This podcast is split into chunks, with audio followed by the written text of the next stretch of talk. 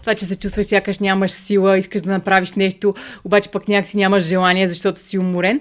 Не трябва да вярваш на тези неща в този момент, защото това е моментно състояние, което обаче не определя това какъв си ти по принцип и какво можеш. Днешният гост на подкаст е Инес Собашка.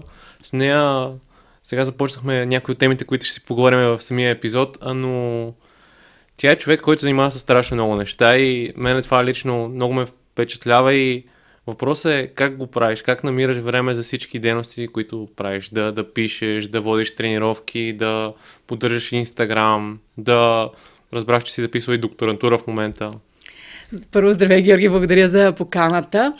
Ами смятам, че просто с времето човек оптимизира нещата, които прави. В началото аз започнах само с воденето на тренировки и това заемаше основната част от ежедневието ми. Постепенно направих блога, където започнах да пиша стати и винаги, когато започнеш нещо ново, в началото ти отнема много време. Аз, например, пишех една статия, сигурно по цял ден се опитвах само да я нали, кача в WordPress, докато я оформя, докато всичко нали, разбера точно как се прави. А в момента вече като имам написана буквално буквално някакви минути, може би ми отнема, за да си кача статията, да я оформя и да мога да я споделя. Така че, когато започнеш да правиш нещо ново, в началото е времеемко, после го оптимизираш и то ти а, отнема по-малко време. Освобождава се време за нещо ново, включваш и него и така лека по лека, нали, заниманията стават много повече. Да, а ти каза, че първо си почнала с тренировките и после и писането е влезло. А реално какви, какви са тренировките, които водиш? За хората, които не те познават и какви са темите, на които пишеш? Тренировките, които водя, са, в началото бях само кондиционните тренировки, където тренираме и с тежести, правим упражнения и с собствено тегло и в общи линии са за цяло тяло. Но постепенно а, така се разпали моята страст към а, гъвкавостта и тренировките по мобилност. И в момента имаме и кондиционни тренировки и тренировки по мобилност. Така че от гледна точка на тренировките това са основните неща. А иначе отделно за писането, а, като цяло за човешкото тяло, за здравословен начин на живот, а, което обаче винаги включвам както физическия аспект, тренировките, храненето, така обаче и тази връзка с психиката и това как нашето тяло всъщност може да влияе на емоционалното ни състояние. И реално, какви са нещата, които ти срещаш по-скоро като митове за, за храненето, за тренировките? А, за мен също така понеже аз си патя последно време за мобилността и за гъвкавостта, като, защото според мен това е доста пренебрегвано качество в днешно време. Да, със сигурност гъвкавостта е много така пренебрегвано двигателно качество, даже не само сред а, така аудиторията, нали, хората, които не са професионални спортисти, но дори при професионалните спортисти, защото не си даваме сметка, че не е нужно да сме като а, някоя гимнастичка, за да бъдем гъвкави, че всъщност гъвкавостта е необходима за всяка една наша става да има достатъчно подвижност и да можем да се движим без болка, защото повечето хора имат доста заседнал начин на живот, което се отразява на това, например, на рамената, на таза, на колената, на глезените и после започваме да се движим с много компенсации, които когато станат хронични, всъщност водят до повечето болки, с които ежедневно се а, борим. Така че гъвкавостта наистина е много важна. А относно митовете, те са толкова много, че даже не знам откъде да започна и за тренировките и за храненето, но може би не като мита, като убеждението на хората, първо за храненето, че трябва да се ограничават, да се лишават и да изтезават тялото си, за да бъдат във формата, в която искат искат да бъдат. И бих казала, че моята така мисия е да покажа на хората, че могат а, да се хранят а, с а, храна, която е вкусна, която е разнообразна и пак да постигат целите, които имат, без да вредят на здравето и на тялото си. И една от основните теми, които искам да, да засегнем днес е именно за нашата връзка с храна. И дума, доста специално използвам думата връзка, защото ние реално това е като един партньор, който ежедневно имаме комуникация с него и според теб тя какво показва? Ами, връзката с храната като цяло показва отношението, което имаш към себе си, към тялото си. Лично аз в миналото съм минала така през много крайности през това да имам и хранително разстройство. Първо през емоционалното хранене, после булимия и анорексия. Така че се, съм минала през този път да имам много лошо отношение към себе си и към тялото си. И това как се храня, как съм тренирала и всичко, всеки един мой избор в живота ми всъщност се отразява това отношение, което аз имах тогава към себе си. И когато приоритет ти стане да се чувстваш добре, тогава това рефлектира и върху изборите, които правиш, защото няма как а, приоритет да ти е да се чувстваш добре и в същото време да се лишаваш, да гладуваш, да наказваш тялото си с движение, когато то ти показва, че, например, има нужда от почивка, че нещо те боли и просто това е най-важното нещо за мен, просто да решиш, че искаш да се чувстваш добре. Искам да преминем и през трите етапа, които нали, ти каза, е, емоционално хранене, булимия и анорексия, но реално ние защо стигаме до един момент, в който се изтезаваме? Кое в мозъка ни кара ние да, да отидем и да правим поведение, което реално не е логично, защото ти прогресивно намаляваш храната, но също така и увеличаваш енергоразхода. Ами, е, то винаги е комплексно, има много фактори. Като цяло, според мен, на първоначалния етап е неразбирането за нуждите на тялото и това как то функционира. Защото всеки, който е започнал да следва някаква диета и нали, да следва някакъв тренировачен режим, на първоначалния етап не е имал такива а, обсебващи мисли за това как изглежда, че иска да е колкото се може по-слаб и да изтезава себе си, а, например, иска просто да свали няколко килограма, за да просто да се чувства по-добре и да изглежда по-добре. Обаче в незнанието си как да го направи, прави, вижда някаква диета, обикновено това е, а, например, а, варение яйца, ако може само белтъците без жълтъците, зелена салата, само пилешки гърди и така нататък. И започва тази грешна стъпка за това да ограничава много тялото си. Но не си дава сметка, че по този начин променя как то функционира. И оттам се завърта в омагиосания кръг на това да се ограничава, после да преяжда, после тези емоции на а, вина, на това, че се чувстваш, сякаш нямаш достатъчно воля, много си лаком, не си достатъчно мотивиран и се опитваш да го компенсираш, като се наказваш още повече с по-малко храна, с повече движение. Но това, което аз винаги казвам нали, за емоционалното хранене, е, че то е нещо като биологичен подтик на тялото, който ни кара да си набавим това, от което го лишаваме, със съзнателно наложен контрол. Тоест, когато се ограничаваме прекалено много, ние изчерпваме ресурсите на тялото си. Обаче биологията винаги взима превес над волята ни и ние не можем да впрягаме тази воля дълго време. И това, което се случва е, че тялото ни кара да а, се храним неконтролируемо, за да си набавим това, от което сме го лишавали. Така че корена на емоционалното хранене не е само в психиката, а всъщност и с, към, в изборите, които правим за начина по който се храним какви храни подбираме, как ги подбираме? Ами да, и не става въпрос само за а, това да се ограничаваш, нали, защото в този момент някой може да си каже, аз имам проблем с емоционалното хранене, но, например, не се ограничавам, нали, не, не следвам диети, но това е свързано и с това да консумираш много некачествена храна. Тя пак не дава достатъчно на тялото ти, не му дава необходимите градивни елементи, защото тук, нали, тази тема, а, ти ще прецениш дали искаш да задълбавим в нея, но, например, е свързана с а, невротрансмитерите, да речем серотонин, допамин, за които всеки е чувал и обикновено например, спрягат а, серотонина за невротрансмитър, който ни кара да се чувстваме, да речем, щастливи. Но по-важното е, че серотонина е свързан с регулацията на апетита, настроението и съня. Това са много важни неща за нашия живот и за нашето тяло. И това, което се случва е, че градивният елемент на серотонина е една аминокиселина, която се нарича триптофан. И сега някой би си казал, о, ма, значи трябва да ям повече протеин, за да имам повече триптофан и оттам да се синтезира серотонин. Но това, което се случва е, че в тялото нищо никога не е толкова просто и за освояването на, т.е. за използването на тирозина, за да се а, образува серотонин, е необходимо да има и достатъчно високи нива на инсулин а какво нали, повишава нивата на инсулина? Въглехидратите. И ако се замислиш, първото нещо, което хората правят, когато искат да отслабнат, е да премахнат въглехидратите, защото смятат, че са нали, нещо много така вредно, а, ще ги направи много дебели и така нататък. И така се получава, че ние следвайки тези диети, ние изчерпваме градивните елементи, които са необходими на тялото, за да синтезира в този случай серотонина. Това веднага рефлектира върху нашето емоционално състояние емоциите водят до поведения, поведенията до избори, а изборите водят до резултатите, които получаваме в нашия живот. И се получава така, че това как се чувстваме и какво е поведението ни е резултат до голяма степен и от това как се храним и какви са изборите, които правим. А, ти спомена две от, а, два от основните нутриенти протеини и въглехидрат. Да. А къде, каква е ролята на мазнините в цялото това нещо, защото диетата, която ти по-рано отписа, тя като цяло ние режем мазнините, защото те са много калорични. Да, мазнините, точно това е, че всеки един макронутриент има своята роля и не трябва да се премахва. Нали, на някакъв етап може, например, като съотношение той да бъде малко по-малко, но той има своето място. Точно това за мен диетата е инструмент, който човек може да използва на даден етап от живота си и в зависимост от целите нали, да манипулира малко макронутриентите. Мазнините са много важни за нашето тяло, освен заради синтеза на хормони и така нататък. А, също защото те подсилват и вкуса на храната, която която консумираме. Когато се ограничаваме прекалено много, обикновено ние не се чувстваме сити, защото ние не се храним само с калориите, които консумираме. Храненето е нещо като мултисетивно усещане.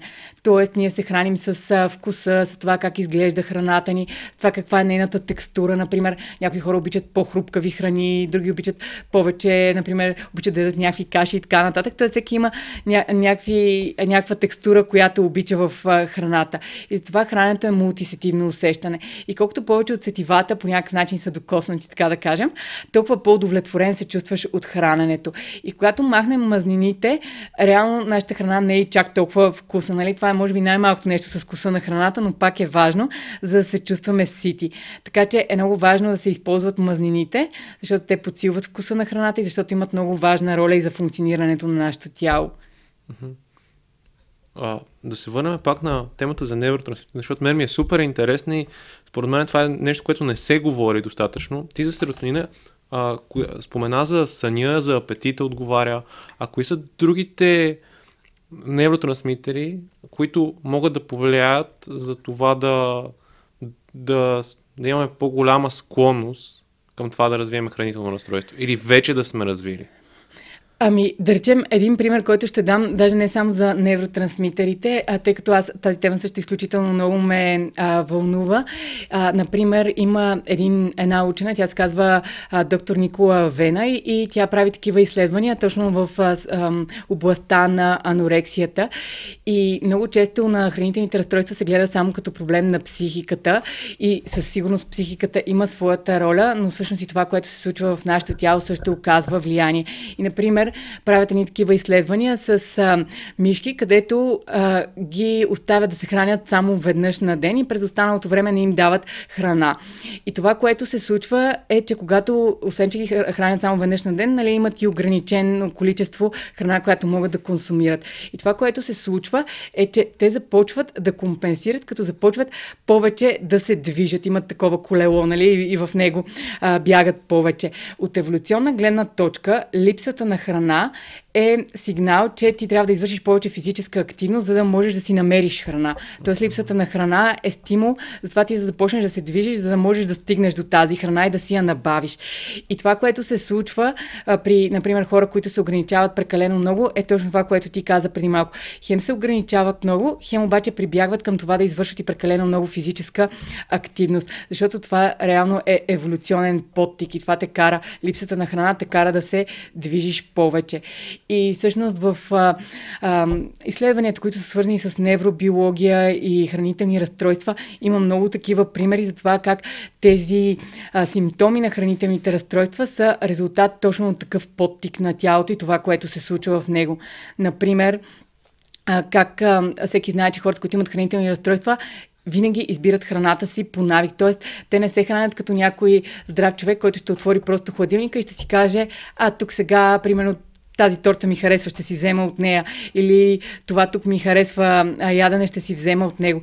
Те винаги изчисляват всичко, имат навик. Точно в толкова часа обикновено ядат точно такава порция, трябва да е толкова голяма, обикновено даже може да е подредена точно по определен начин. И отново изследвания, които са правени, показват, че в мозъка на хора, които имат а, хранителни разстройства и по-специфично анорексия, а, когато избират храната, се активира друга част от мозъка, а не такава тази, която се активира при хора, които са здрави. И е свързано с тази част от мозъка, която отговаря за навиците. Тоест, те избират своята храна по навик. И има много такива неща, които а, така, нали, могат да бъдат и разказани и прочетени, които обясняват хранителните разстройства от една съвсем различна гледна точка, която не е свързана само с психиката, а с това какво се случва на невробиохимично ниво. На навици.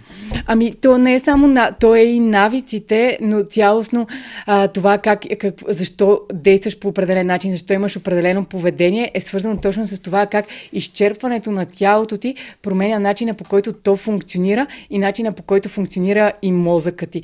И колкото и да работиш с психиката, работата с психиката е много важна, но не промениш ли информацията, която изпращаш на тялото, а, няма как тази промяна да е дългосрочна. Точно това много често се случва, когато акцента е само върху възстановяване на психиката. Нали, минава някакво време, човек се чувства по-стабилен и после се връща наобратно там, където е бил преди и пак потъва в а, ада на хранителните разстройства. Просто защото е много важно а, да се работи и с тялото и да се осъзнава каква е неговата роля и неговия принос към хранителните разстройства. А, къде е ролята на спонтанността в цялото това нещо? Тоест, когато ти изграждаш навик и рутина, ти, ти изобщо не си спонтанен. Ами, то, да, а, не знам дали разбирам точно правилно въпроса, но идеята е, че винаги, когато правиш нещо по навик, обикновено ти винаги имаш една, а, така, те го наричат предшестваща подсказка. Тоест, имаш някакво събитие, което се случва точно преди навика и после имаш и друго събитие, което заключва навика. Тоест, едно навика е оградено две скоби. Едната скоба е събитието преди самия навик, а другата скоба е събитието, което винаги приключва навика. И обикновено хората, които имат а, а, някакъв такъв тип дори пристрастявания или както е и проблема с емоционалното хранене, обикновено винаги има нещо, което се случва винаги по един и същи начин преди епизода на емоционално хранене и нещо, което винаги се случва след него, което има една и съща повторяемост. И е много важно човек осъзнато да може, нали, с помощта на специалист, разбира се, не винаги човек може да се справи сам с тези а, ситуации, осъзнато да може да наблюдава това си поведение и да може да се засече този момент, в който има тази предшестваща подсказка, за да може да промени там поведението и оттам да не доведе до навика, който има по принцип. Темата за навиците интересна ли ти е? А, да, със сигурност навиците все пак са а, нещо изключително важно, особено аз съм спортист и за мен на навика и дисциплината са това, което винаги ми помага в всяка една сфера от живота да успявам и да постигам целта, която съм си поставила. И какво, какво според тебе е ценно да, да се каже за навиците? Ти как, как го пречупваш за себе си? Как успяваш да изградиш нови навици, които да, да са положителни и градивни?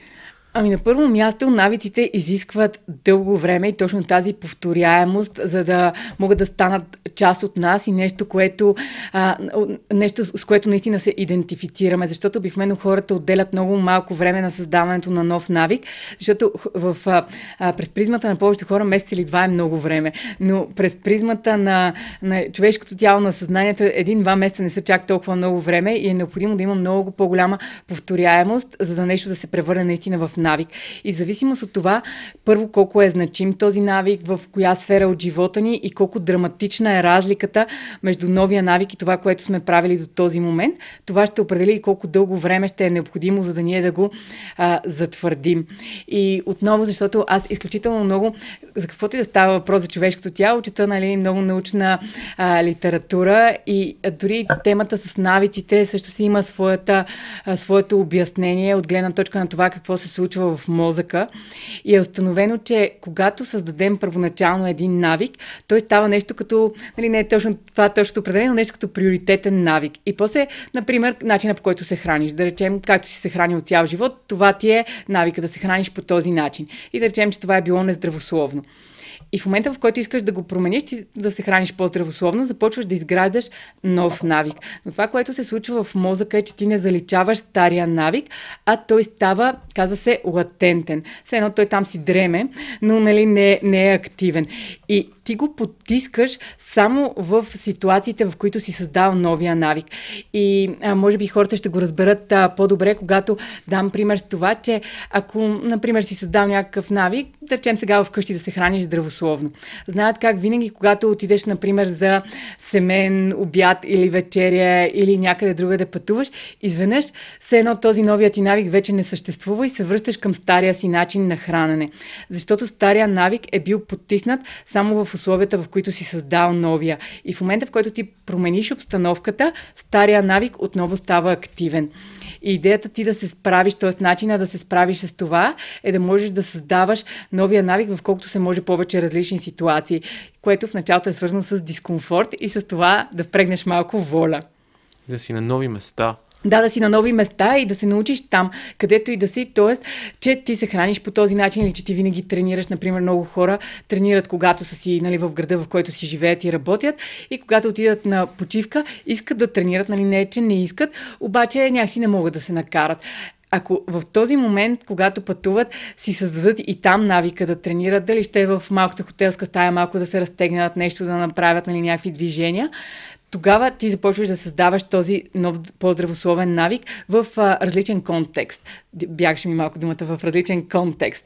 И точно имаш много повече различни такива ситуации и контексти, в които ти имаш този нов навик и вече стария е латентен в много повече ситуации, т.е. ти вече си различна личност с различни избори. А колкото по-често правим тези нови навици, това има ли връзка с това да изградим и нова идентичност за нас? А, абсолютно за мен е така, защото може би много хора имат, може не само за здравословното хранене и за движението, от друга сфера от живота си, в която сякаш миналото от тях е някаква съвсем различна личност и нещо, което все едно им е толкова далечно и не бих казала точно непознато, но все едно изобщо не могат да повярват, че те са били този човек. Просто защото когато много дълъг период от време имаш нови навици, те започват да стават част от твоята идентичност и това кой си ти. И затова ти просто променяш човека, който си, променяш и изборите, които правиш, и живота, в, нали, който водиш, и някакси вече не се асоциираш с това, което си бил преди. Да, и се случва тази среща с една промяна. И то е много интересно и хората около теб как реагират на, на всичко това. Да, това с реагирането на хората около теб е а, доста голям проблем, с който според мен всеки се сблъсква, когато иска да направи голяма промяна. И отчасти това се дължи не на факта, че хората около нас нали, са лоши хора или че не искат ние да правим нещо по-добро за нас. Проблема е, че те са свикнали да имат един образ за нас. И образа, който те имат за нас, отчасти е свързан с това, кои са те, какво е тяхното поведение, когато ние сме в тяхно присъствие. И в момента, в който ние се променим, това означава, че се променя, трябва да се промени и образа, който те имат за нас, което е много трудно, защото това означава те да променят и себе си по някакъв начин това, нали, как се възприемат в наше присъствие. Това е едната ситуация. А другата е, когато просто твоята промяна натяква на другите, нещо, което те искат да променят, но някакси не са стигнали до осъзнатостта и това да искат да вложат усилията, които ти влагаш. И това по някакъв начин ги кара да се чувстват зле и точно за това се опитват нали, да те дръпнат назад. Пак не защото са лоши и защото не искат ти да успяваш, а просто защото изпитват силен дискомфорт от това, че ти правиш нещата, които те на този етап нямат осъзнатостта и волята да направят пак си е навик. Да. Вашите отношения са били навики. Да, точно си... навик. И ти го нарушаваш този навик. Да. Което води до дискомфорт, с който не всеки може да се знае как да се справи. Ти как успяваш за себе си да се справиш с тия промени, които, които се случват? Дали сега, дали преди време? Успяваш ли по-добре да се приспособяваш към това? Честно казано, аз съм от хората, които изобщо не обичат промените. Наистина изобщо не обичам промените. Аз винаги казвам, че аз съм човек на рутината и а, не мога да лъжа, че винаги, когато има някаква промяна, тя винаги ми създава голям, дори когато е за по-добро, винаги ми създава голям дискомфорт в началото, защото просто съм свикнала с някакви неща, които смятам, че ми харесват, смятам, че искам по този начин да изглежда деня ми. И другото, новото нещо, може да е нещо, което е градивно, кое, от което а, може би ще ми помогне нали, да се развивам, но някакси изпитвам много силна съпротива, но просто съм се научила по някакъв начин да се справям с тези си чувства и емоции, да знам, че въпреки тях просто трябва да продължа и да си дам време, за да свикна с новите неща. Това до голяма степен е воля.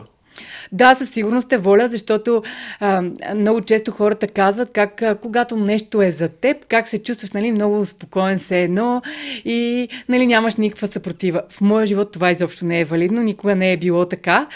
Всичко дори, например, примера с писането на книгите. Аз винаги, когато напиша нова книга, в момента, в който трябва да натисна нали, копчето, за да постна, т.е. бутона, за да постна, че има нова книга, и изпитвам супер голяма съпротива и си казвам, не, не, защо ми е сега тази нова книга, примерно, и защо не искам нали, да я споделям, да показвам на хората, че има нова книга. Когато отварях залите по същия начин, например, преди отварянето на втората зала, аз изпитвах супер голям дискомфорт и нежелание да отворя новата зала. Даже на моменти се едно не исках изобщо да отида там. И си спомням как супер много се притеснявах да кажа, че отварям втора зала, например. А сега е нещо, което по никакъв начин не ми създава дискомфорт. Кой те притесняваше? Ами, със сигурност участие това, че е много голяма отговорност, с която не знаеш дали ще успееш да се справиш и особено когато харесваш а, живота, който водиш в момента и когато имаш чувството, че тази нова отговорност по някакъв начин може да те извади извън баланс или да ти отнеме нещата, които ти харесва да правиш в този момент. Може би тази идентичност се чувства застрашена по някакъв начин, но когато човек се предизвика и направи даденото нещо, вижда, че всъщност има капацитета, т.е. ти не случайно нали, си стигнал до там да го реализираш, просто защото наистина имаш, капацитет, имаш капацитета да го направиш. Но просто тази нова отговорност и страха за това дали ще се справиш е нещо, което така да изпитваш съпротива. Срещаш ли го често и в твоята работа точно тези страхове на хората, които реално им пречат да, да достигнат потенциала, който имат? Да, със сигурност и особено имайки преди колко време им отнема на хората, за да дойдат в залата. Обикновено някой идва и каза, и не, сега примерно ти следя блога от а, 7 години и чак сега, нали, от толкова давно се каня да дойда. Просто защото трябва да отидат на ново място, притесняват се, нали, как ще ги възприемат другите, ако има по-напреднали, как ще се държат, дали по някакъв начин ще ги усмиват за, за това, че не са, нали, че са начинаещи, че не могат някакви неща. Понякога си мислят, о, аз няма да се справя, това изглежда толкова сложно и така нататък. Но когато и те преодолеят страха и прекрачат прага на залата, виждат, че казват, защо толкова дълго го отлагах? Така че всеки смятам, че изпитва тези емоции, тази съпротива. Като, като ти задах този въпрос, в моето съзнание веднага изкочи един човек, който видях, че ти си чела неговите книги, Гогинс, който реално за мен е точно е олицетворение на човек, който се бори и се справя с страховете си и успява да ги овладее и да, да влиза в нови и нови роли със собствен избор, т.е. да осъзнато да отиваш някъде, а да не чакаш момента, в който нещата вече супер много се влушили. Да, аз също много харесвам а, Дейвид Гогинс а, и неговата философия от гледна точка на това, че бих казала, че до голяма степен и аз имам такъв подход към себе си и към нещата, които правя в моя живот, но от друга страна смятам, че понякога тази а, така философия информация може да бъде поднесена на хората и по друг начин, защото знаеш, може би, че а, неговия нали, начин по който се изразява, не всеки човек би се вдъхновил от а, а, това и смятам, че това е много важно, когато се опитваш да вдъхновяваш хората и да им предаваш философията си, а, да знаеш, че към всеки трябва да има и различен подход.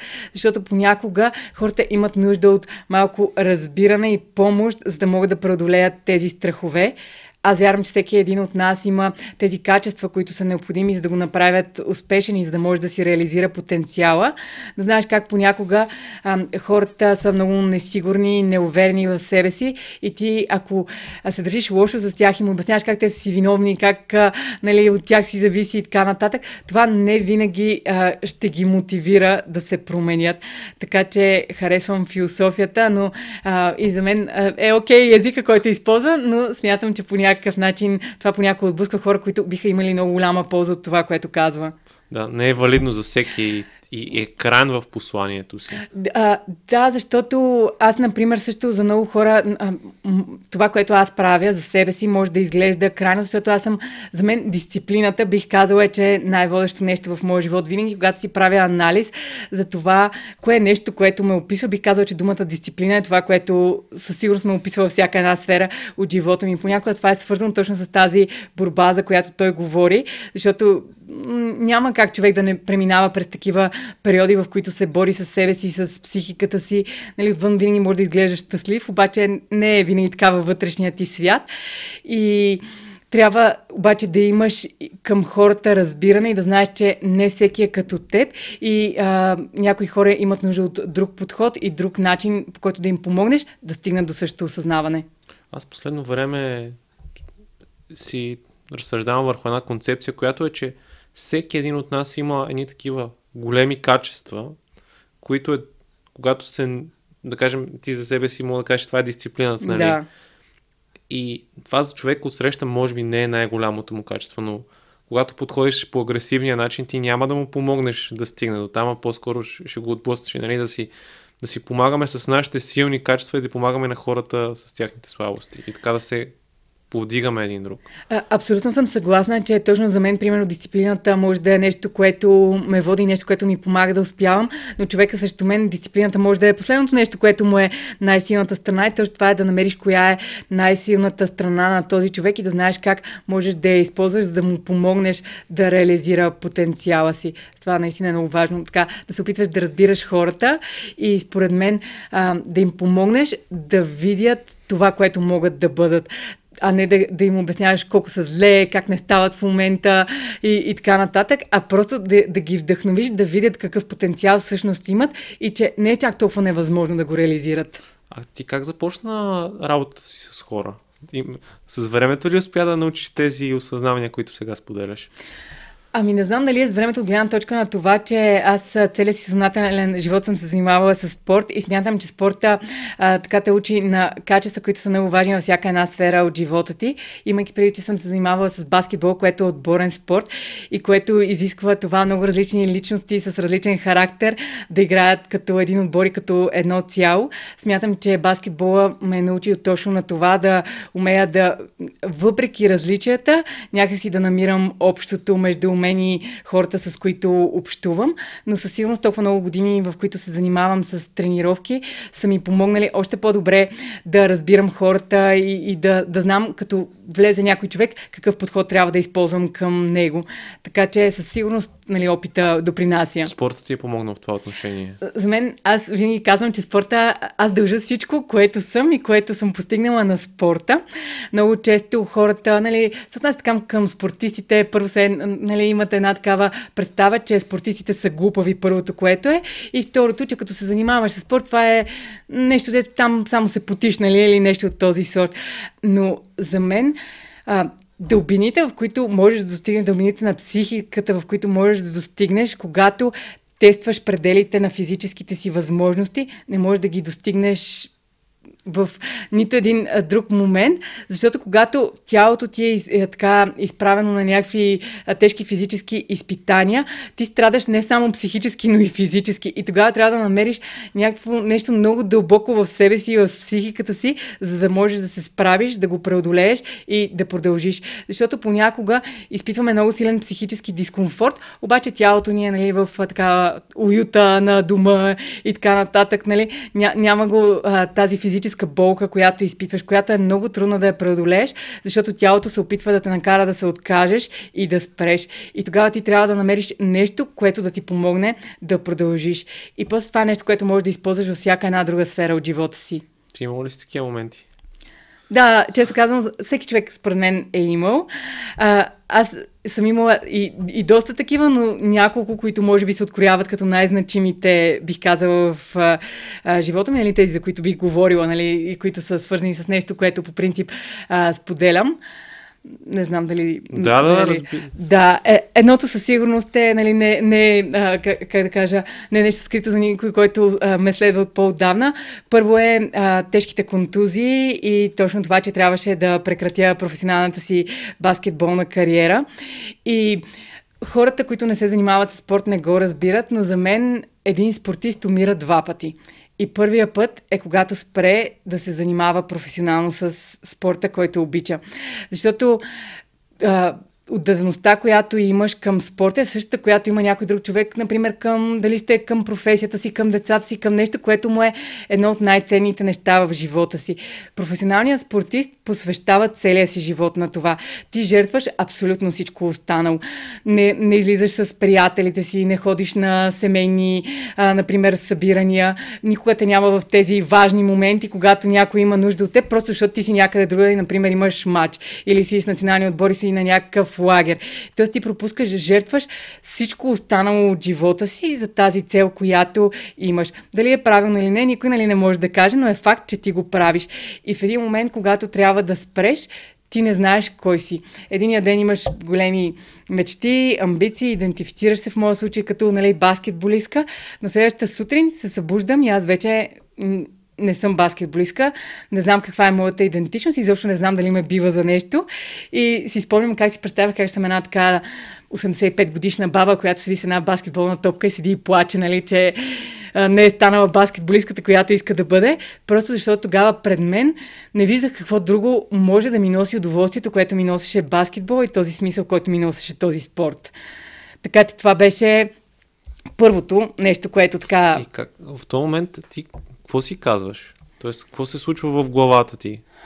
Ами, първо, според мен, минаваш през тази палитра от емоции, където се чувстваш отчаян, изпитваш една безнадежност, изпитваш супер силна болка и просто си в някаква депресия. И после преминаваш през тези различни фази и никой няма да забравя, че най- ужасната фаза за мен беше не момента, в който изпитвах тази силна психическа болка, нали, като добавим и физическата за възстановяването от контузиите, а момента, в който изпитвах, се едно съм е безчувствена. Тогава не изпитвах нищо. Просто седях, е така спомням как си седях в стаята, нито ми беше тъжно, нито ми беше весело, нищо не ми беше. Просто все едно никаква емоция. Изпитвах една огромна празнота, в която имах чувство, че пропадам и че изобщо не знам как да се измъкна от нея. И това за мен беше един от най-трудните моменти да се измъкна от него, защото другите емоции по някакъв начин те движат да направиш нещо. Когато те боли, можеш да се разплачеш, можеш да споделиш, да разкажеш на някой, а когато изпитваш тази огромна празнота, няма как да я опишеш, не можеш да кажеш нещо за нея. Хората питат защо се чувстваш така, но просто не знаеш как да изразиш огромната празнота, която има вътре в теб. И нали, то е много дълъг процес. А, после започнах а, да ходя на басейна, където ходех за рехабилитация, за да, нали, с плуването да се възстановявам. Реално, това беше стъпката, която така почна да правиш стъпките в тази посока, да излезеш от празнотата. Да, и аз винаги казвам, че а, плуването ми помогна да давя мъката си в болката си в басейна, нали, във водата. Тоест плуването ми помогна да давя а, болката в а, басейна, тъй като а, нали, когато започнеш на 19-20 години да се занимаваш някакъв такъв спорт, аз започнах т.е. от рехабилитацията, нали, като спортист, реших, че не мога просто така да ходя на басейна, като се възстанових и че искам да пробвам нали, да плувам. А ти в този период, който си имал, ти си имал и сериозна контузия тогава. Да, ага. но вече нали, започвах да се възстановявам и всъщност а, намерих една треньорка, която реши да ми даде шанс, нищо, че бях на а, 20 години и че изобщо не бях плувала никога през живота си, освен нали, на морето. И тя ми даде шанс а, да започна да тренирам с нейния отбор и отделяше много време за мен и съм изключително благодарна. Каза се Теодора Пантова и няма, тя може би никога няма да разбере какво направи всъщност в този момент за мен, защото беше като а, сламката, която нали, да подадеш на отдавник и просто да му помогнеш.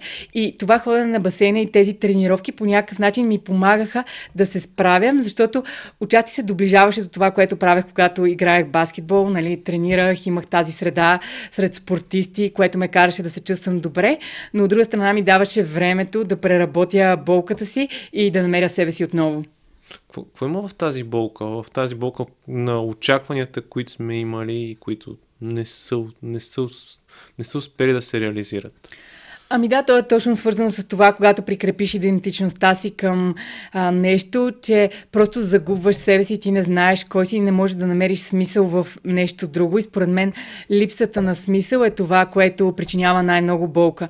Защото когато имаш някакъв смисъл, си казваш, да, тежко ти е, обаче си казваш сега ще мине ден, седмица, месец, нали, ще се справя, отнема време, трудно ми е, тежко ми, обаче аз имам смисъл и нещо в бъдещето, което ми дава надежда и сили да продължавам. Обаче в онзи момент аз нямах нищо в бъдещето, което да ми дава сили да продължавам, защото аз просто не знаех какъв е пътя ми в бъдещето, не знаех какво мога да бъда, защото аз знаех, че спорта е моя живот и че а, движението е нещо като моето изкуство и начина по който изразявам себе си. И че аз искам да се занимавам с спорт, но тогава просто не виждах как, при положение, че нали, вече имах тези контузии и че въпреки опитите ми да продължа с баскетбола, просто беше ясно, че нали, трябва да спра. И да, започваш плуване и след това какво? Аз започнах с плуването и а, някъде две години, две години нещо тренирах плуване, като паралелно учех и а, работех, но някакви неща по-часово а, работех. И тогава си дадох сметка, че въпреки това, което учих, защото аз учих тогава маркетинг, маркетинга ми беше интересен, но аз се шегувам, че съм го учила за обща култура, защото това не е нещо, което сутрин ме кара да ставам с ентусиазъм от леглото и да нямам търпение нали, да се занимавам с това нещо. И тогава си дадох сметка, че наистина спорта е моя живот и че нещо, което мога да правя ако не мога да бъда професионалния спортист, който исках да бъда, е да помагам на хората никога да не се чувстват по начина, по който аз се чувствах, когато се контузих, защото тези контузии, те бяха а, поредица от избори, които доведоха до тях и отчасти се дължаха и на а, това какви са били тренировките, които съм правила, което нали, на, на тази възраст не е било само моя а, вина. И затова исках да бъда треньора, който може би по някакъв начин аз не бях срещнала по пътя си, който да помага да реализираш физическия си потенциал, но не за сметка на здравето си. Защото когато се състезавах, а, винаги треньорите ми казваха, айде моля ти се, влез за този матч, за това републиканско, тук на това европейско, нали, да играеш, много е важно, а, после ще се възстановиш и така нататък. И аз, понеже бях по-малка и някакси за мен те бяха авторитети и аз наистина им се възхищавах и вярвах на това, което те ми казаха и правех всичко, за да, нали, а, те да бъдат доволни от мен и за да мога все пак и да а, играя. Момента, в който се контузих и след това абсолютно никой от тях дори не се обади да попита как съм. И тогава, освен болката от а, това, че се контузих и че загубих а, нещо, което беше толкова важно за мен, тогава претърпях и първото си разочарование от хората и това да разбера, че много често в живота си срещаш хора, които те използват на макс, когато имат а, нали, някаква полза от теб, но после, когато вече не им служиш, те дори не се интересуват как си. И нали, беше така един доста труден период в моя живот.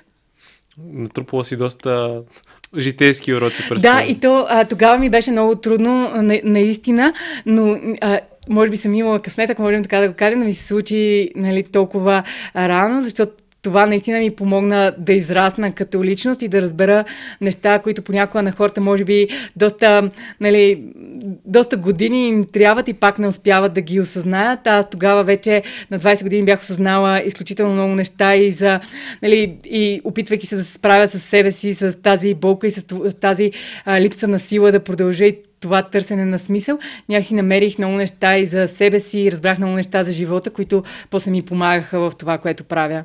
Богословията на трудностите. А, да, както се казва, че най-големият ти дар и най-голямото проклятие е едно и също нещо.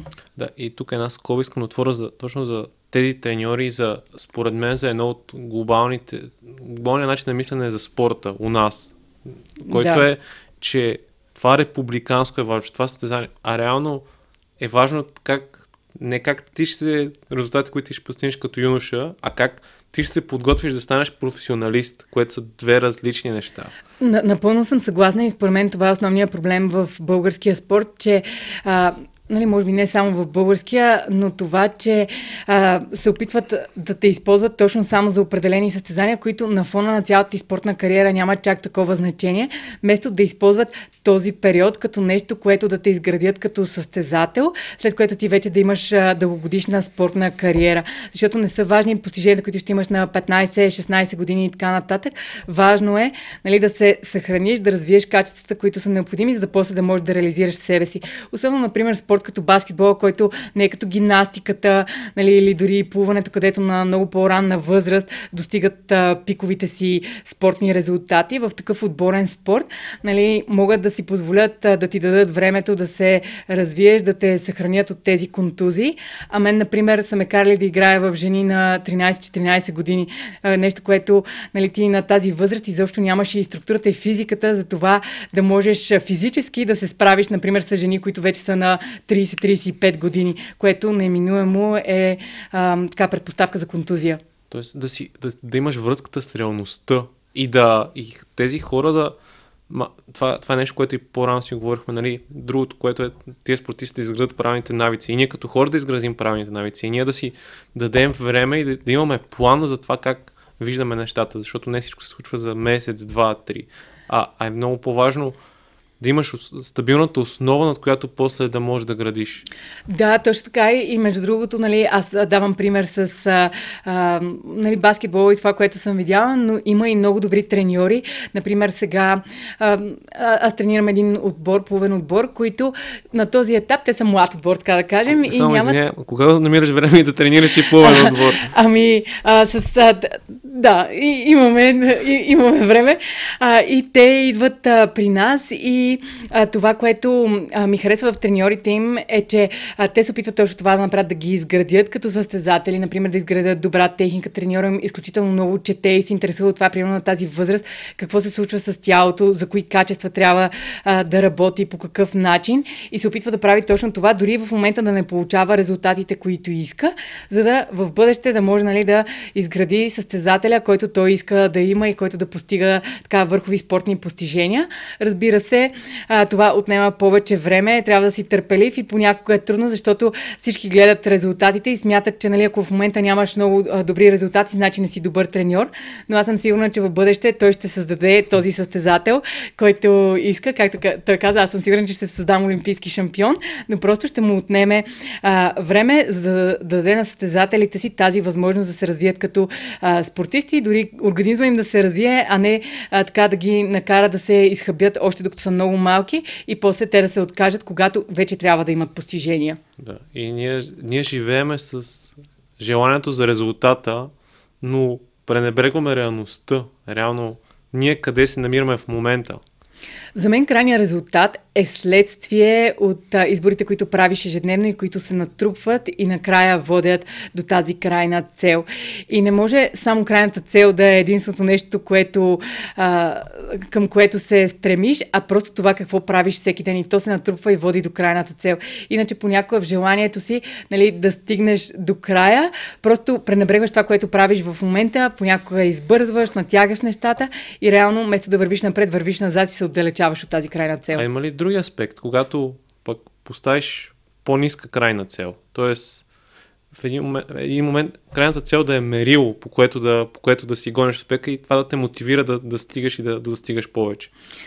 Според мен човек трябва да има високи цели, но трябва да има и междинни цели на тези по-високи цели, които те вдъхновяват и те мотивират, защото когато гледаш нещо супер далечно или колко много усилия коства, това някак си те обезкуражава и нали, ти да, да се откажеш. Обаче, когато, примерно, целта да речем е след една година, обаче ти имаш и за този месец и за следващия месец и ти като постигнеш тази а, от първия месец, това те мотивира, имаш прогрес. После продължаваш следващата цел и това ти поддържа мотивацията и ентусиазма да полагаш усилия, отколкото ако имаш само една крайна цел и нали, полагаш, полагаш усилия, обаче ти не стигаш до нея и си кажеш, то няма смисъл, аз нищо добре не правя, тук не прогресирам. А ако имаше измерители на успеха, които са по-малки и на по-кратки периоди, ще да видиш, че ти всъщност прогресираш и нямаше да се откажеш. Ти как си изграждаш тези измерители? Ами, като цяло, първо с това, че аз имам така. Е, аз хем съм нетърпелив човек, хем имам огромно търпение, когато става въпрос за целите, които искам да постигна. Да както аз винаги се шегувам, че съм решила да стана най-високата гимнастичка на 40, защото а, нали, хората може би не могат да си дадат сметка, но аз в принцип съм доста висока, висока съм 1,86 и допреди 5-6 години изобщо никога не бях правила нищо за гъвкавост. Бях типичният висок човек, който не може да си пипне пръстите на краката, нали, както каза, дървен висок човек. Но тогава тогава, както ти казах в началото, а, всъщност а, преоткрих гъвкавостта и реших, че искам да прогресирам в а, а, развиването на това двигателно качество. И през последните 5 години съм постигнала огромни резултати и имам още по-високи цели, но някак си на мен просто ми доставя удоволствие това да полагам тези усилия, защото ме кара да се чувствам добре. Дори да не виждам, нали, че а, всеки ден прогресирам, просто самото движение, това да предизвиквам себе си ми доставя удоволствие. И така на някакви периоди, примерно, си снимам или видеа, или снимки, за да си видя прогреса на едно и също движение. И човек ежедневно като тренира, някакси не възприема този прогрес. Обаче като погледнеш така снимката или видеото от преди 6 месеца или от преди една година и виждаш всъщност колко много си напреднал. Така че нещо толкова просто като снимка или видео също може да е нещо, което да ти покаже, че ти всъщност имаш огромен прогрес. Да, да не живееш само в настоящия момент, да имаш представа къде си бил и къде си сега. Да, защото според мен настоящото възприятие много често е така отсветено а, от емоциите, които имаш в, изпитваш в момента, от настроението, в което си. И това не може да ти е водещото нещо. Ти не може да си в лошо настроение, да се чувстваш сякаш нищо не правиш, а всъщност изобщо да не е така. Затова трябва да имаш някакви измерители на прогрес и да не се влияеш само от моментното си настроение. Да, и да не се влияеш толкова от моментите, в които си ниско и, и от нали, така да съдиш за себе си. В момента, когато си ниско, когато си изморен. Да, но нещо, което по този повод повтарям и на себе си и казвам и на другите, не вярвай на нещата, които мислиш за себе си, когато си уморен. Точно заради този филтър, който умората, например, негати... поставя негативните емоции, които изпитваш в този момент. Това, че се чувстваш сякаш нямаш сила, искаш да направиш нещо, обаче пък някакси нямаш желание, защото си уморен. Не трябва да вярваш на тези неща в този момент, защото това е моментно състояние, което обаче не определя това какъв си ти по принцип и какво можеш. А какво се случи с тебе, да, да се върнем там, какво се случи с тебе след като започна плуване? Как, как продължи да излизаш от тази дупка, в която беше изпаднала? Ами то беше, както казах, две години и половина някъде, а, което беше един много дълъг процес и просто това, че може би насочих а, усилията си в нещо друго, ми помогна да се отдалеча а, малко от а, баскетбола. И тогава учех, бях в някаква друга среда, срещах други хора и постепенно започнах да се занимавам и с тренировките, което всъщност а, тогава ми показа, че има нещо, което много ми харесва и нещо, което така се будя с ентусиазъм за него и реших, че паралелно с ученето и почасовата работа, която имах, ще започна да водя тренировки и нали, пак беше много дълъг процес, но лека по лека насочих целите си усилия само на там. Да, да, да работиш с хора, да, да, да, да развиваш това нещо. Да, да, се, да бъда треньор на практика, uh-huh. да бъда треньори, а, да водя тренировки и да им помагам. Нали, на пръв поглед само да постигат физическите си цели, но всъщност това всеки знае как, а, когато ставаш по-силен физически, а, ти се развиват способностите. Всъщност това рефлектира и върху излъчването и самочувствието, това как се чувстваш за всяка една друга сфера от живота си. Да, да. Абсолютно съм, абсолютно съм съгласен и а, да се върнем на, на темата за храненето. Реално то при тебе кога се появи? В момента, в който беше долу или след това? Да, за съжаление, то се появи в момента, в който бях долу. И то не защото аз тогава не съм била аз на нормално тегло или нещо от сорта. Просто като а, тренирах плуване защото нали, аз исках сега да бъда колкото може повече да напредна. Нали, то беше ясно, че няма да стана някаква велика пловкиня, но нали, колкото мога повече да напредна. И тъй като повечето добри спортисти винаги следват някакви хранителни режими, и аз реших, че защото искам да бъда добър спортист, ще следвам някакъв хранителен режим. И както казах в началото, аз тогава нямах също никаква представа какви са нуждите на човешкото тяло и започна да следвам точно тази най-стандартна диета с белтъците, пилешкото, зелените салати и така нататък. И за съжаление тогава се завъртях в този омагиосен кръг на това да се ограничавам, да прекалявам с а, храната и нали, проблемите, които имах всъщност с храненето, бяха точно в този период. Да, и, и какво, какво, какво направи в този период? Мисля, как, как успя и, от, и това нещо да, така да го преодолееш и да го преобърнеш? Ами то отнема много време, докато осъзнаеш, че имаш проблем, защото аз в началото не осъзнавах, че имам проблем и винаги, когато някой ми казваше нещо за храненето, аз се ядосвах или като ми обясняваха колко много съм отслабнала, аз обяснявах колко добре се храня, как няма такъв, такова нещо и така нататък. А, и много дълго време го отричах до един момент, в който уж бях нали, спортист, тренирам, чу, много, много съм атлетична и така нататък. В един момент аз не можех да клекна даже с някакъв лек дъмбел, защото се чувствах супер изтощено и все едно нямам сили да клекна с дъмбел. А примерно до преди една година някъде съм клякала с 70-80 кг. И задъхвах се, когато се кача по стълбите, като ходех на преход в планината, едва ми издържах, но стоп трябваше да спирам, ставаше ми лошо. И започна да се чудя какво се случва. Нали? Аз уж съм толкова атлетична, как така ми падат толкова много постиженията. И никога няма да забравя деня, в който се прибрах вкъщи. Погледнах се в огледалото и сякаш за първи път видях а, отражението на скелета, в който се бях превърнала. И тогава просто не можех да повярвам как изглежда. Много е странно как сутринта излизаш, чувстваш се все едно си дебел, нали, както като всеки човек, който има хранително разстройство. Изведнъж се прибираш и виждаш, че всъщност изглеждаш по точно обратния начин. И тогава просто си зададох въпроса как се докарах до тук, какъв беше пътя, който ме докара до това състояние. И тогава само си спомням, че си обещах, че ще направя каквото е възможно за да се възстановя, което нали, на думи звучи много лесно, но всеки, който е така попадал в ада на хранителните разстройства, знае първо колко е трудно. Най-малкото заради това, че се едно живееш два свята Единия е в собственото ти съзнание, където винаги си недостатъчен, където винаги си най-отвратителният човек, изглеждаш ужасно. И другия е света пред останалите хора, където те те виждат като един цял човек, нищо, че ти вътрешно се разпадаш. И първо това, психически да се справиш с тези неща. И второ, нали, да започнеш а, да промениш изборите, поведението си и това как се храниш. Много е трудно, много дълъг процес е и не е само права линия нагоре. Имах много случаи, в които нали, малко напредвах, после пак се връщах назад, пак се чувствах зле, пак се опитвах да злоупотребявам с тялото си, но някакси се ме водеше това, че утре нов ден започвам от начало, ще дам всичко от себе си, за да нали, пак да правя по-правилните избори. И ако се върнем на това, което казах в началото, как физиката влияе на психиката и на емоционалното ни състояние, това, което се случи, беше, че колкото повече давах на тялото си, нали, дори малко повече храна. Аз, например, ядях едно яйце на обяд, това да започна да ям, примерно, яйце и половина, даже съм имала периоди, в които ядях и половина яйце, защото смятах, че едно е много. Това малко да увелича храната. Постепенно имах повече енергия, усещах, че се чувствам по-емоционално стабилна и дори когато имах тези епизоди на някакво отчаяние, на това да не се харесвам, на това да не мога да си поема въздух при мисълта да изляза пред хора навън, заради това, че те ме съдят, че съм много дебела или нещо от сорта някакси имах емоционална стабилност и успявах много по-бързо да се справя с тях, без да ме потикват към поведението, което имах преди това. И това ме мотивираше да продължавам.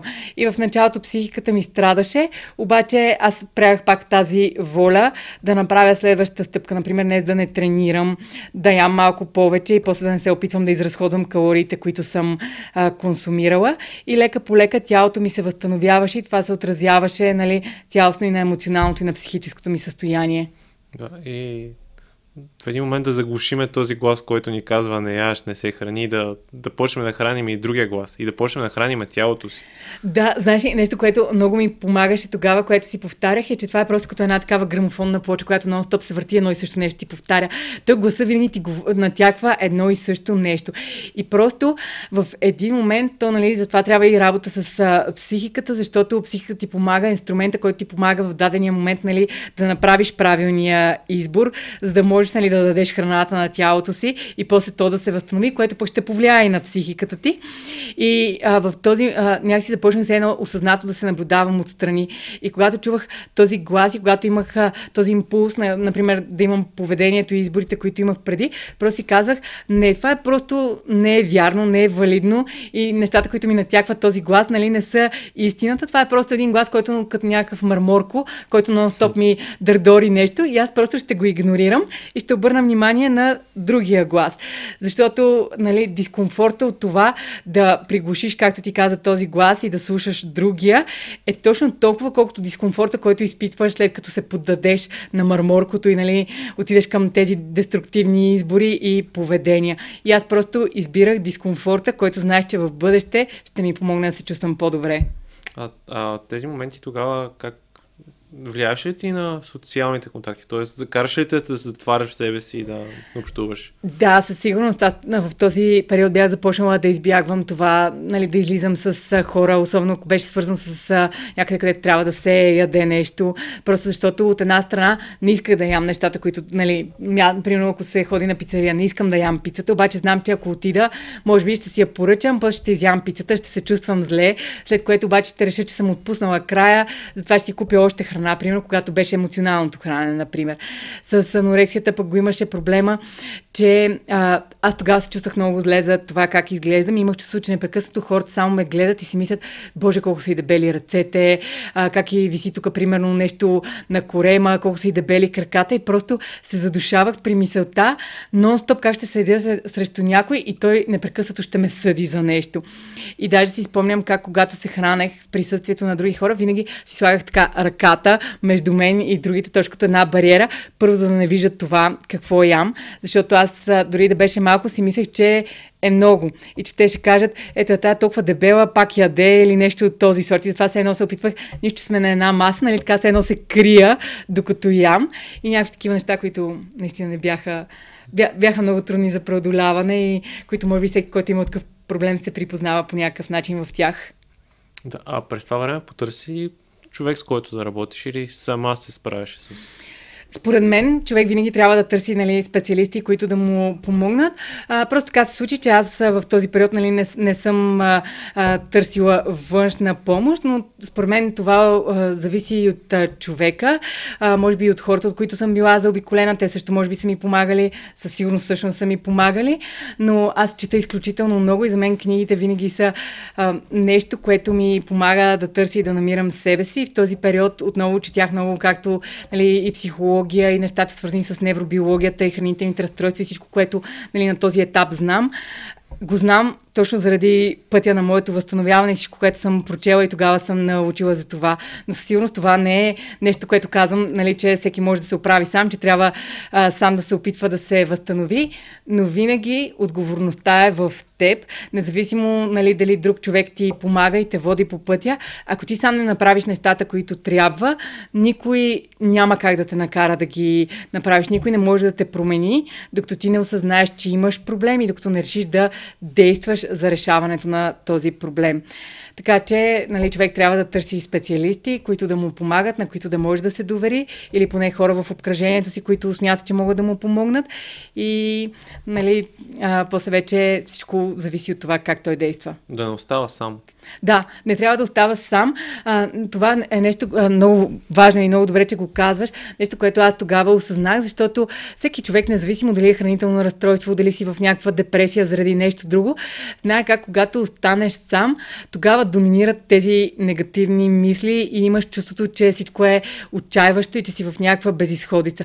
И дори само това да излезеш навън, да, да срещнеш примерно съседа, който да ти се усмихне и да ти каже нещо хубаво, изведнъж може да промени целият ти ден. И ти виждаш, че всъщност света има и други неща, има нещо хубаво и че можеш да се чувстваш добре. И това после те мотивира нали, за, за останалата част от деня ти и да избираш по различен начин. Затова е много важно да знаеш, че хората не са пречка и не са нещо, което а, те спира, всъщност са нещо, което може да ти помогне и да те издърпа в такива моменти, дори с някакви супер незначителни на пръв поглед жестове. Да, и то е да, да се... Защото когато си в тази апатия, ти не чувстваш нищо. То дори някой да излезеш на улицата и да те изнерви. Това пак може да ти помогне да, да излезеш от той и да, и да се върнеш в реалността. Да, точно това, което казах за когато се а, след контузията. Точно това, че каквато и емоция да изпитваш, дори да можеш да изложиш етикет негативна, тя те провокира към някакво действие. И в това действие ти тогава можеш, дори примерно ще си издразниш на себе си, ох, това сега, защо го направих или го казах. Докато когато си сам, ти супер много потъваш в мислите си и се откъсваш изобщо от света наоколо, нямаш този порив да направиш нещо и просто седиш и потъваш още по-дълбоко в тези проблеми, които имаш в съзнанието си. А, малко съня, съня интересна ли е като тема за тебе? Защото според мен той е един огромен фактор във всичко това, което се случва. Да, всичко, което оказва влияние на човешкото тяло и като цяло и на храненето и на движението. А съня, както ти казаш, е много голяма част а, и рефлектира както върху емоционалното и когнитивното ни състояние, така и върху апетита ни, върху а, това колко енергия имаме, така че със сигурност е тема, която да кажем, да от да почнем от там, от това, което си чела, колко е оптимално да се спи? И как може да, да сложим правилните критерии, дали спим достатъчно или не спим? Ами, по принцип, винаги е между 7 и 8 часа, но като цяло зависи в много голяма степен първо и от това а, колко физически активен си. Например, някой професионален спортист, който тренира по 2-3 пъти на ден, би имал нужда от много повече сън за възстановяването, отколкото някой, който има доста по-неактивен начин на живот. Също така е важна и възрастта. Например, децата, тинейджерите имат нужда от а, много повече сън, отколкото от а, а, по-възрастните хора. Но според мен всеки трябва да изхожда от а, това как се чувства. На първо място това приставането сутрин ако нали, се чувстваш така се едно, а, притеглянето на леглото е много по-голямо, отколкото силата ти да се изправиш всяка сутрин, това показва, че може би не се наспиваш достатъчно. Ако непрекъснато имаш нуждата да използваш нос бутона по 5-6 пъти, нали, това показва пак, че ти може би си лягаш прекалено късно и че не ти стига съня. Това през деня, например, да ти се доспива, да се чувстваш така едно летаргично, разсеяно, все едно не можеш да се фокусираш. Това също са показатели, че може би не спиш достатъчно. И човек пак пак трябва да се самонаблюдава, за да може да осъзнае нали, тези сигнали на тялото. А доколко времето което си лягаме, е фактор в това? Това е много голям фактор, а, който хората подценяват, защото това дали ще си легнеш, например, в а, а, 11 и ще станеш в а, 7 сутринта, не е същото, както дали ще си легнеш в 2 и ще станеш в 10 сутринта. Защото просто а, хормоните, които се освобождават в тялото и защото това, което се случва в нашето тяло, когато си легнем по-рано, не е също, което се случва по-късно в денонощието. И това пак е свързано с циркадните ритми, което е този 24 часов цикъл на а, сън и будност. И може би хората не си дават достатъчно сметка как нашето тяло е свързано с природата и с а, светлината навън, не тази изкуствената, на която стоим непрекъснато. И знаеш как много хора от, така удължават деня, като седят точно на изкуствена светлина до късно вечер. И това изпраща сигнали на тялото, че е ден, защото то не може да различава. За него това е сигнал, че е ден, когато има такава ярка светлина. И това променя хормоналния отговор от тялото. Например, не може да се освободи достатъчно мелатонин, за да се инициира процеса на заспиване. Нивата на кортизол са по-високи. От друга страна, мелатонина потиска центрове на апетита в мозъка, което до голяма степен обяснява и защо много хора имат този вечерен глад за сладко, нали, след вечеря имат така един пристъп да се хранят отново, просто защото когато сме на изкуствена светлина, мелатонина е подтиснат, той не може да потисне центровете на апетита в мозъка, т.е. ние усещаме глад, нивата на кортизола също са по-високи, което отново е нещо, което ни кара да се чувстваме по-гладни и става един такъв омагиосен кръг. Така че а мелатонина каква роля игра, играе в, в нашия сън? Помага ни да заспиме? Да, той инициира процеса на заспиване и по принцип неговите нива са най-високи а, вечер, обаче не може да се каже просто така най-високи са вечер, те са, се повишават обикновено когато започне да се смрачава и започне да става по-тъмно. Но това, което ние правим е, че стоим на много ярка светлина и такава изкуствена светлина до много късно вечер и това потиска освобождаването на мелатонина. И затова нали, винаги ги има тези съвети за това човек да се опита да не си стои до, на телефона до последно, нали, на компютъра и така нататък, а просто да има някаква вечерна рутина която му помага така да се а, успокои и да заспи, ако може да е по-приглушена светлината. Ти кога оставяш телефона? Ами аз съм си го направила, а, опитвам се един час поне преди да си легна да не стоя на телефона, тъй като аз обичам да чета, никога не мога да заспя без да съм чела и това, което правя преди да заспя обикновено е да чета. И си приготвям нали, храната за следващия ден и така нататък.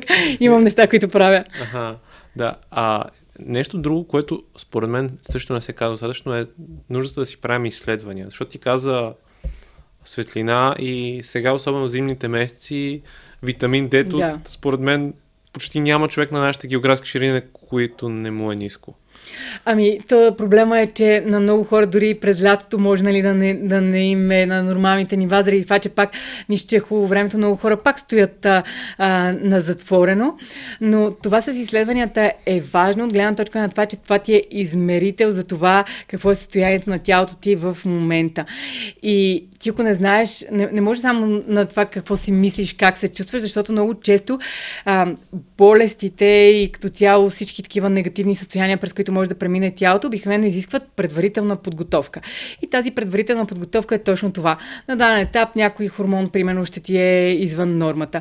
После, например, ще ти а, липсва магнези, витамин D и така нататък. Обаче това става постепенно. В един момент то става хронично, започва да води до някакъв друг дисбаланс, което в един момент прераства в а, болестта, с която вече ти трябва да се бориш, което понякога или е необратимо или изисква много време, за да се възстановиш.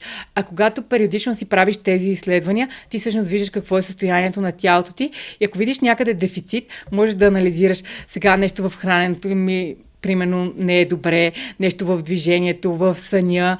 Тоест, какво правиш, какво в изборите ти, в средата, в която се намираш, може да е довел до този дефицит и да го промениш. И т.е. много бързо да върнеш баланса в тялото си. Иначе става нещо хронично и много неща, върху които нали, понякога не може да се справиш с тях. Превенция. Да, превенция. Превенция на това да, това да се случи. А, ти раз, а, интересува ли си от храненето от аспекта, който е свързан с, да кажем, нетолерантност и, и нещо такова?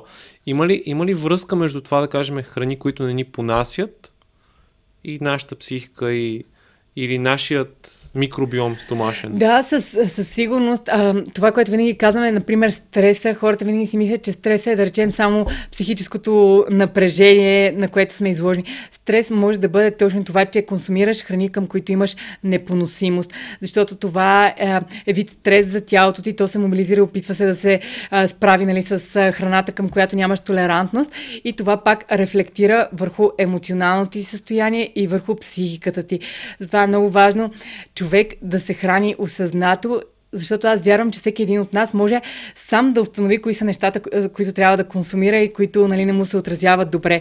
Обаче в днешно време някакси хората обичат да делегират на някой външен човек да им казва в колко часа, какво точно, колко точно и така нататък.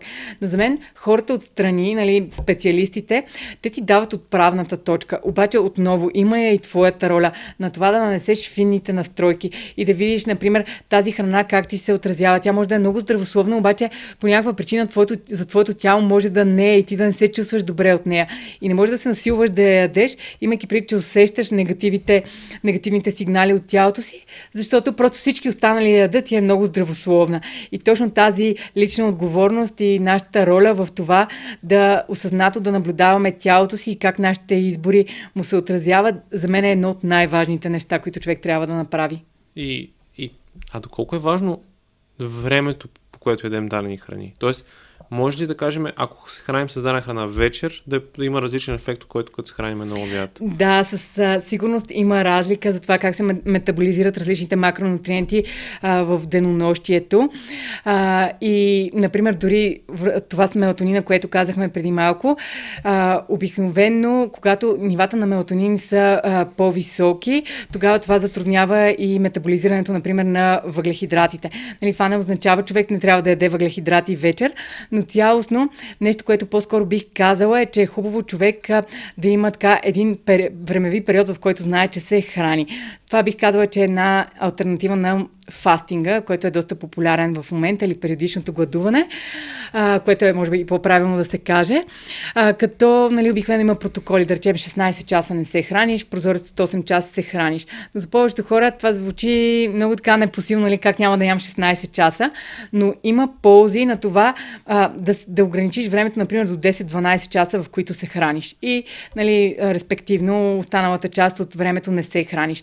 И това пак има много ползи и не е толкова трудно постижимо. Обаче, ако се замислим повечето хора какво правят още с събуждането, примерно пият кафе с мляко, с захар, нали, това може да не е нещо, което дъвчеш, но то пак е храна и енергия за тялото ти. Тоест ти вече променяш хормоналната среда в тялото, храниш се. После нещо ще изядат в офиса, обядват, после след обед ще изядат още нещо на вечеря, после след вечеря, примерно докато нали, или са на компютъра или на телефона, могат да изядат някоя друга солета, бисквита, ядки, нещо. И се получава така, че в един период от 15-16 часа нон-стоп нещо се яде.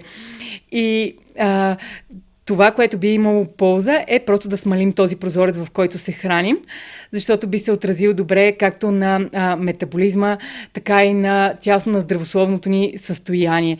И е нещо, което хората могат да направят. И да не е активна постоянно храносмилателната система. Точно това е идеята да не е активна непрекъснато храносмилателната система, защото а, повечето хора знаят за автофагията, което е нещо като рециклиране на така повредените клетки, а, бих казала, в а, тялото, което обикновено а, се случва, когато имаме по-дълъг период, в който не се храним.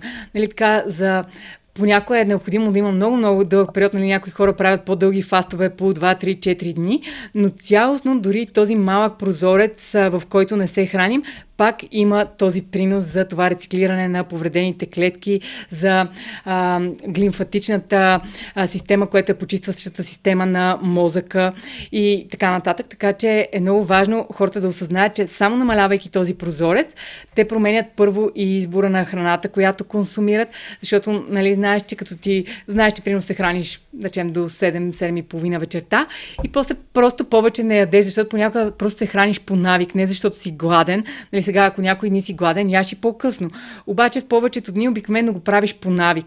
А като знаеш, че горе-долу по това време приключваш с храната, после се едно храната спира да съществува за теб и си занимаваш с останалата част от деня си. Да. Взел си този избор. Да. И, и не товари да, съзнанието. Да, точно. И не го правиш и не се храниш по навик, защото ти се чувстваш вече сит. И знаеш, че просто през това време ти не ядеш. Пак казвам, има случаи, в които може, примерно, нещо повече енергия си изхабил и по-късно да си гладен. Да, ще ядеш този ден по-късно. Но в повечето дни знаеш, че тогава приключваш с храна, храненето. Да, едно, едно, една глобална, една по-осъзната връзка с тялото. Да, за мен това е най... А, това трябва да е първата задача на хората, да възстановят връзката с собственото си тяло. Защото смятам, че много сме се отдалечили от него, от сигналите, които то ни изпраща, не знаем как да ги интерпретираме. Когато не ги интерпретираме правилно, после не взимаме и правилния избор за това да дадем на тялото си нещо, от което има нужда. А когато възстановиш тази връзка, тогава много по-така бързо си кажеш, а, тялото ми има нужда от еди какво си, сега ще му дам и му даваш примерно от въглехидрати, има нужда от повече храна, има нужда да спиш един час по- повече, затова нали, няма да седиш на телефона до по-късно и така нататък.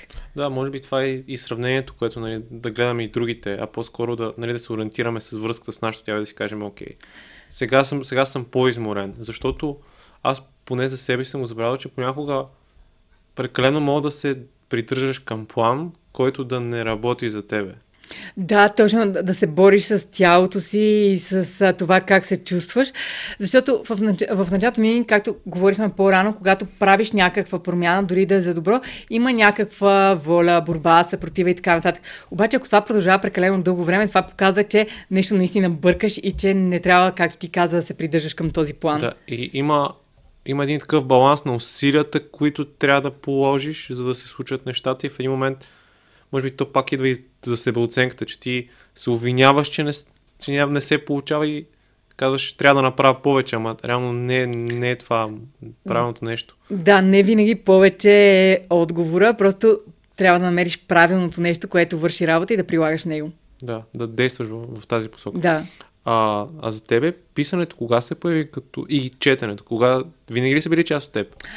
Между другото, когато се замисля, Uh, от доста отдавна писането и четенето са били нещо, което така е било част от мен, но може би не съм отделяла толкова много време, защото ако се върна назад, още когато бях на 12-13 години и пишех някакви стихотворения, сега не казвам колко добри са били и така нататък, пишех и примерно още в училище, четях някакви книги, които изобщо не бяха, uh, нали, нито книгите за училище, нито това, което другите четяха, например в 8 клас четях Монтен, писмата на Ван Гог до брат Мотео и така нататък, някакви книги, които бяха доста нестандартни нали, за това, което четяха повечето ми са ученици. Но а, някъде в периода, когато станах на 18-19 години и най-вече когато вече се контузих и спрях с баскетбол и започнах да се опитвам да се справя с себе си тогава, тогава много започнах да чета и да пиша и с времето това само стана още по-голяма част от мен. Какво ти носи тази литература, която не е свързана толкова с, нали, с нещата, които са ти, да кажем, художествена литература?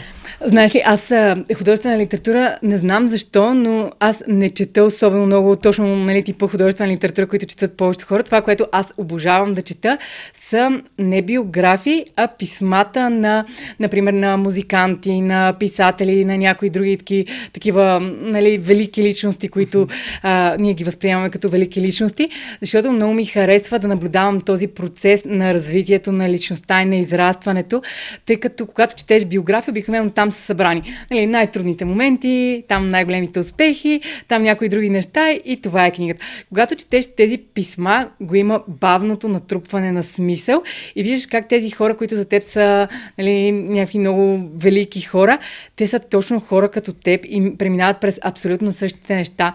Нали, дали са писмата на Ван Гог, на Чайковски, например, а, последната година много ми харесват а, книгите, които е написал Андре Моруа за Балзак, за Ван Гог, а, за Жорж Сант и така нататък. Там виждаш просто всички тези ежедневни техни мисли, това с което се сблъскват, това как хората са ги отхвърляли, смятали се, че те не са достатъчно добри и всичко останало.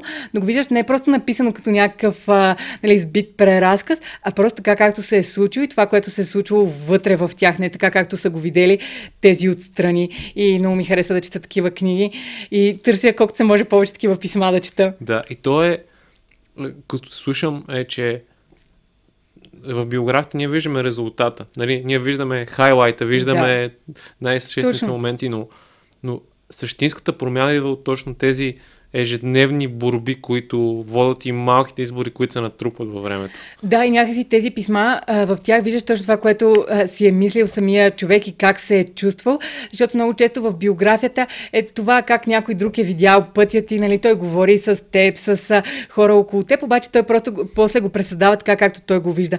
А в тези писма ти виждаш точно как се е чувствал този човек, какво си е мислил, може би неща, които те може даже да не са писма, такива само като записки и бележници, които си водили. Виждаш точно как се е чувства и неща, които може би не е казвал на много хора, но те са там и ти виждаш, че ти се чувстваш точно по този начин.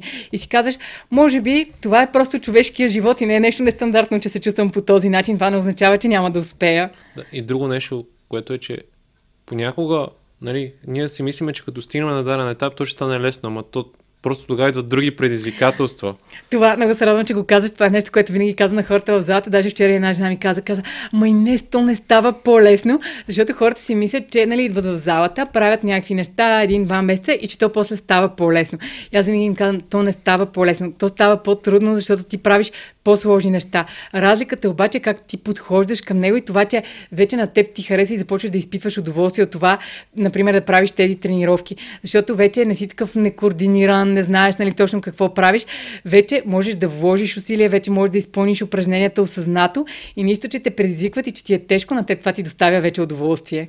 И знаеш процеса, нали? Да. Не, си, не си тотално не, не знаеш какво става. Да, защото иначе в началото всичко ти е ново, не знаеш какво да очакваш, не знаеш как ще се чувстваш, а вече го имаш този опит и въпреки, че ти е тежко, ти вече знаеш какво да очакваш, както ти каза и започва ти доставя удоволствие да ги правиш тези неща. Да, и то тук идва, според мен това е един от моментите, в който ще разбереш дали искаш да останеш, дали това нещо ще е за тебе, дали или просто ще е...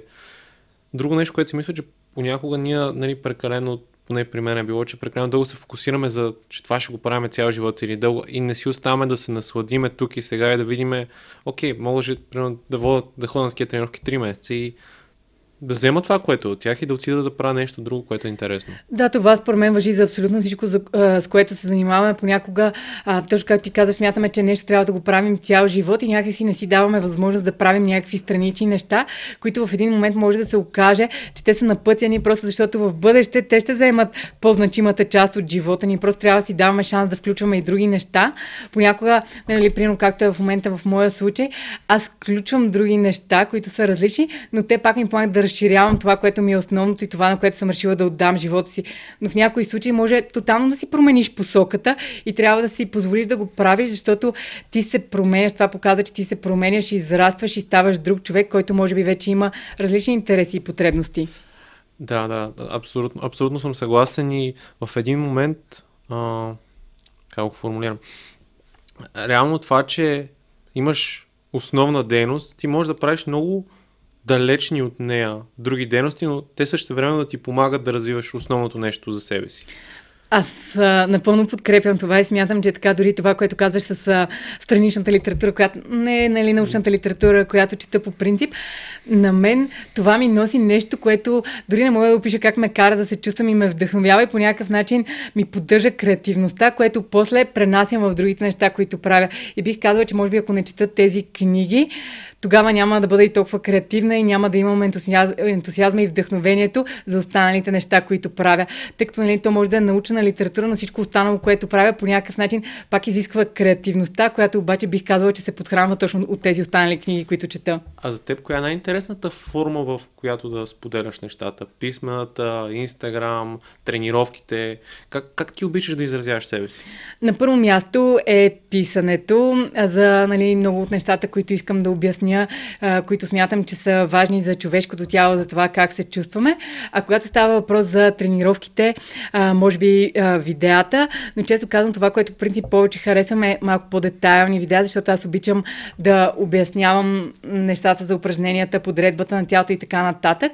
И макар, че, както ти каза, аз качвам много неща в Инстаграм, бих казала, че понякога чувствам тези видеа като повърхностни, защото аз бих искала да дам много повече стойност, но проблема е, че начинът по който повечето хора консумират съдържанието там, е, че просто искат някакъв, примерно, по-кратък рил, просто да го видят и да продължат нататък. А, така че, може би, видеа, но малко по-дълги видеа. А за себе си как подбираш информацията, която искаш да, да четеш и да...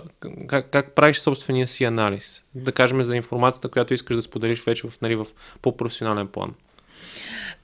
Ами като цяло, първо а, се водя от това, което нали, чета в момента, това, което ми хареса и смятам за значимо и полезно за хората, защото както си говорихме с теб, например, а, сега съм докторант и а, нали, в момента си правя научното изследване за дисертацията, което обаче е нещо, което е толкова далечно от хората. На мен ми е изключително интересно, но знам, че ако кача такава статия, никой почти няма нали, да я прочете. И по-скоро аз си чета тези подкаст да обучени научни неща, но просто се питам каква тук може да е ползата за хората и се опитам да го пречупя просто през нещо, което е по-достъпно и което знам, че ще има стойност за тях, защото това ми поддържа нали, любопитството да чете още повече. Взимам си това, от което аз имам нужда, което е по-задълбоченото, нали, по-научната информация бих казала и а, после обаче имам и за това да споделя с хората, които нали, разбираемо не се интересуват в такива детайли. Има хора, които се интересуват, но не всички нали, в такива детайли, но пак да им дам стоиността, която съм намерила. Да си намериш и реално аудиторията на, какво, на хората ще ми е интересно какво. А, да, но аз не се, честно казвам, не се водя само това, което е интересно за хората, защото, а, например, а, най-интересно, а, а, едни от видеята ми, които бих казал имат най-много гледания, са тези с храна. Mm-hmm. Обаче, аз мятам, че мога да дам на хората много повече стойност и с движението. Да, аз пиша много за храна и така нататък, давам каквото мога и смятам, че е полезно за хората, но аз смятам, че мога да дам много стойност от гледна точка на движението и тази грижа за тялото да си поддържа нали, физическите а, способности. И ако се водя от това какво харесват хората, трябва само храна, например, да качвам. Или да, да речем понякога някакви, знаеш, както и да звучи, понякога някакви много големи глупости се харесват. А, нали, те просто са нещо, което различат хората нормално, всички ги гледаме. Обаче на мен това не ми носи смисъл и мога да кача понякога, макар че не бих казала, че качвам такива видеа, но дори на стори, да речем, мога да кача нещо такова смешно, но не искам това да е основната част от съдържанието ми, дори да има повече нали, лайкове, гледани и така нататък, защото то не ми носи смисъл и не смятам, че е стоиността, която бих могла да дам на хората. Да, да, това е, това е, това е интересният момент, в който нали, е, е някакъв баланс между това, което искаш да, да просто прави. трябва да знаеш кое е важното за теб и какъв е смисъл, който искаш да дадеш на хората и да видиш от тези неща, нали, как варира интереса им и да, даваш нали, от това, което смята, че им харесва, но им показваш и какво според теб има значение, защото понякога те дори може, могат да не знаят за тези неща, те може да са им интересни, обаче да не са знали до този момент. Да, а хра... а, движението, как може да промени от връзка ни с храната? Тоест, да, разби, разбирам да. въпрос.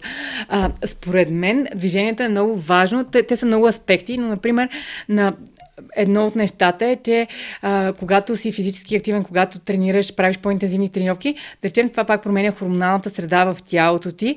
И даже скоро аз бях писала една такава статия за това как а, движението може да а, промени чувствителността към а, хормоните, които сигнализират ситост. Тоест, ти винаги, когато се движиш, например, ще имаш нужда от повече енергия, защото изразходваш енергия. Но движението променя хормоналната среда в тялото и това променя твоята преценка за количеството на храна, от, а, количество храна, от което имаш нужда и типа храна, от който имаш нужда. Защото хората много често осъзнават, че когато започнат да се движат, започват много повече да възвръщат тази връзка с тялото си и да го усещат.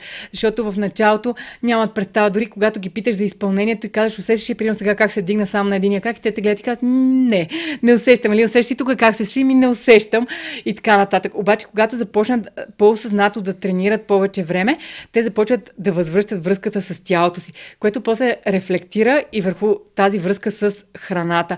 Така че движението не е толкова страни от храната, както понякога хората нали, казват, кое е по-важно, храненето или движението. Не мога да ги разделя. За мен и двете са важни и двете имат значение. И, и според мен живеем точно това време, в което много живеем, много сме в главите си и то ни е по-лесно да си кажем психиката ми нещо куца, а просто не се движим достатъчно. Да, да защото аз а, това, което, в което вярвам, бих казал, че моята философия е, че тялото е един от най-мощните, така да кажа, инструменти, които а, притежаваме и можем да го използваме, за да непрекъснато да променяме състоянията си, емоционалното си състояние. Проблема е обаче, че ние непрекъснато търсим нещо отвън, което да промени емоциите и състоянието ни. Дори ако се замислиш, когато седиш много време и, например, се чувстваш нещо, както казваш, нали, не се чувстваш добре. Ако само се изправиш просто е така се огънеш и се разтегнеш, веднага започваш да се чувстваш по-добре. Представи си, ако се разходиш малко, ако направиш някоя тренировка, защото тялото, т.е. физиката и психиката са свързани и променяйки само позицията на тялото си, ти можеш да промениш емоционалното си състояние. Обаче ние винаги търсим нещо отвън, вместо да използваме тялото си. Да, да, това е... Това със сигурност и особено аз, защото работата ми е да седа по цял ден и го усещам, го усещам го как и в момент почвам да рационализирам. А реално причината е просто, че не съм станал, не съм се разходил и не съм се движил достатъчно през този ден. Да, и дори да излезеш само на слънце, това, което говорихме преди малко, нали, слънцето също а, променя, както казах, този е сигнал за тялото, променя хормоналната среда в тялото, отново има връзка и с серотонина, така че това може просто да те накара да се чувстваш по-добре, дори само да излезеш на балкона, а дори за, да излезеш навън. За серотонина и за другите невротрансмитери, какви са пак митовете, които си чувала?